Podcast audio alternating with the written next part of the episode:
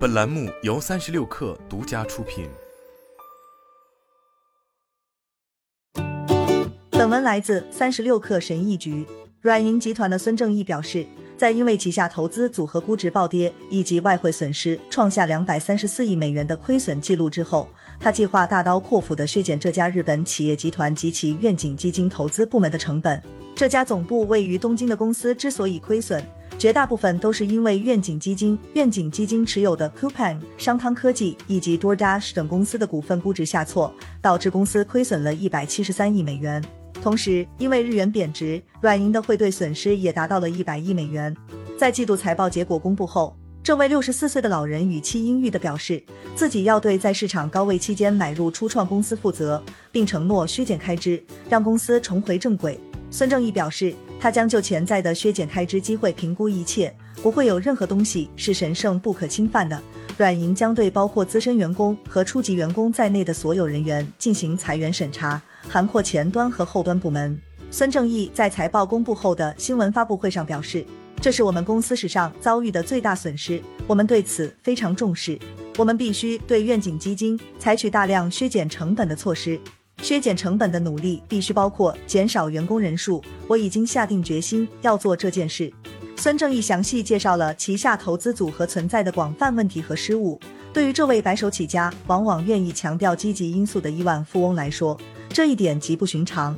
他表示，最近一个季度，软银旗下投资组合中已有两百八十四家公司估值下挫，估值上涨的只有三十五家公司。跌价的公司包括公开交易的投资组合公司。但也包括数百家因业绩疲软或降低比较对象而导致估值下降的私营公司。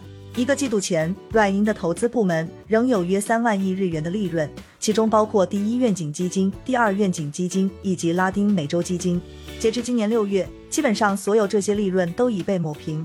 孙正义说：“我们确实相信我们能做到，在这一点上，我们确实疏忽了，没有意识到问题。”当然，市场环境确实糟糕，又有战争的发生，新冠还没结束，原因可以指出很多，但这些都是借口。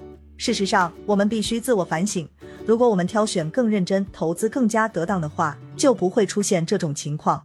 当被问及他从这次经历吸取了哪些教训时，孙正义说：“太多了，已经数不清了。”对于第一愿景基金，孙正义表示，他想尝试打出本雷达。但却因为投到 WeWork 这样的公司而三振出局。做愿景基金二期时，他尝试用更温和的方法来提高上垒率，但那些公司的估值太高了。现在他将会大幅缩减规模。他说：“我们目前正在严控新投资。”软银靠出售阿里巴巴集团控股有限公司的远期合约筹集了大量资金。正是这家中国的电子商务巨头，令孙正义作为初创投资者声名远扬。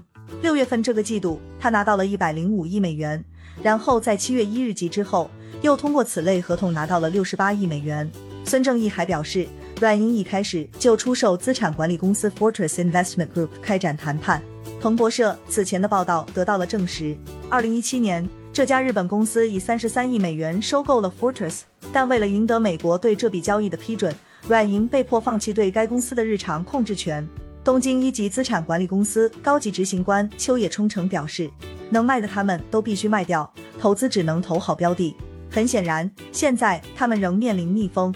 为了提振软银的股价，孙正义公布了一项新计划，拟回购多达四千亿日元的自有股票。近年来，该公司一再诉诸此类回购，其中包括去年十一月宣布的一万亿日元回购计划。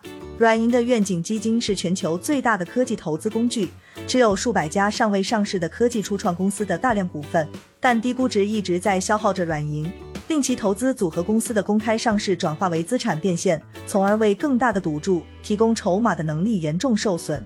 软银表示，愿景基金的损失包括 Coupang 跌了两千九百三十四亿日元，商汤科技跌了两千三百五十九亿日元，以及 DoorDash 跌了两千两百零七亿日元。此前，愿景基金还遭受了 AutoStore Holdings 和 WeWork 估值下挫的打击。软银还卖掉了持有的 Uber 股份。这家美国的网约车巨头本应成为其投资组合当中的明星。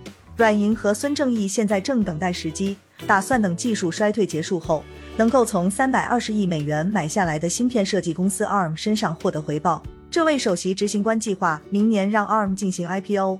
并表示他的目标是让此次 IPO 成为芯片公司有史以来规模最大的一次发行。孙正义也许正面临职业生涯以来最严峻的挑战，他需要把更多的担子放在自己的肩上。公司首席运营官 Marcelo Clora 今年早些时候已经离职，而前首席战略官 Casanori Sego 也已于二零二一年辞职。此外，长期担任愿景基金负责人的 Reggie Misra 已经辞去大部分的职责，还将创办自己的投资基金。孙正义表示，自己将接任第二支愿景基金的首席执行官。在新闻发布会开始时，以演讲风格异乎寻常而闻名的孙正义展示了日本历史英雄人物之一德川家康的插图。不过，这张照片展示的是这名武士在一场战斗中失败后的形象，凄凉沮丧。孙正义说，他要看看这位日后会成为幕府将军的失败者的形象，迫使自己记住从错误中吸取教训。他在活动快结束时说道：“很抱歉，今天分享的内容令人沮丧，但我希望对大家坦诚透明。”好了，本期节目就是这样，下期节目我们不见不散。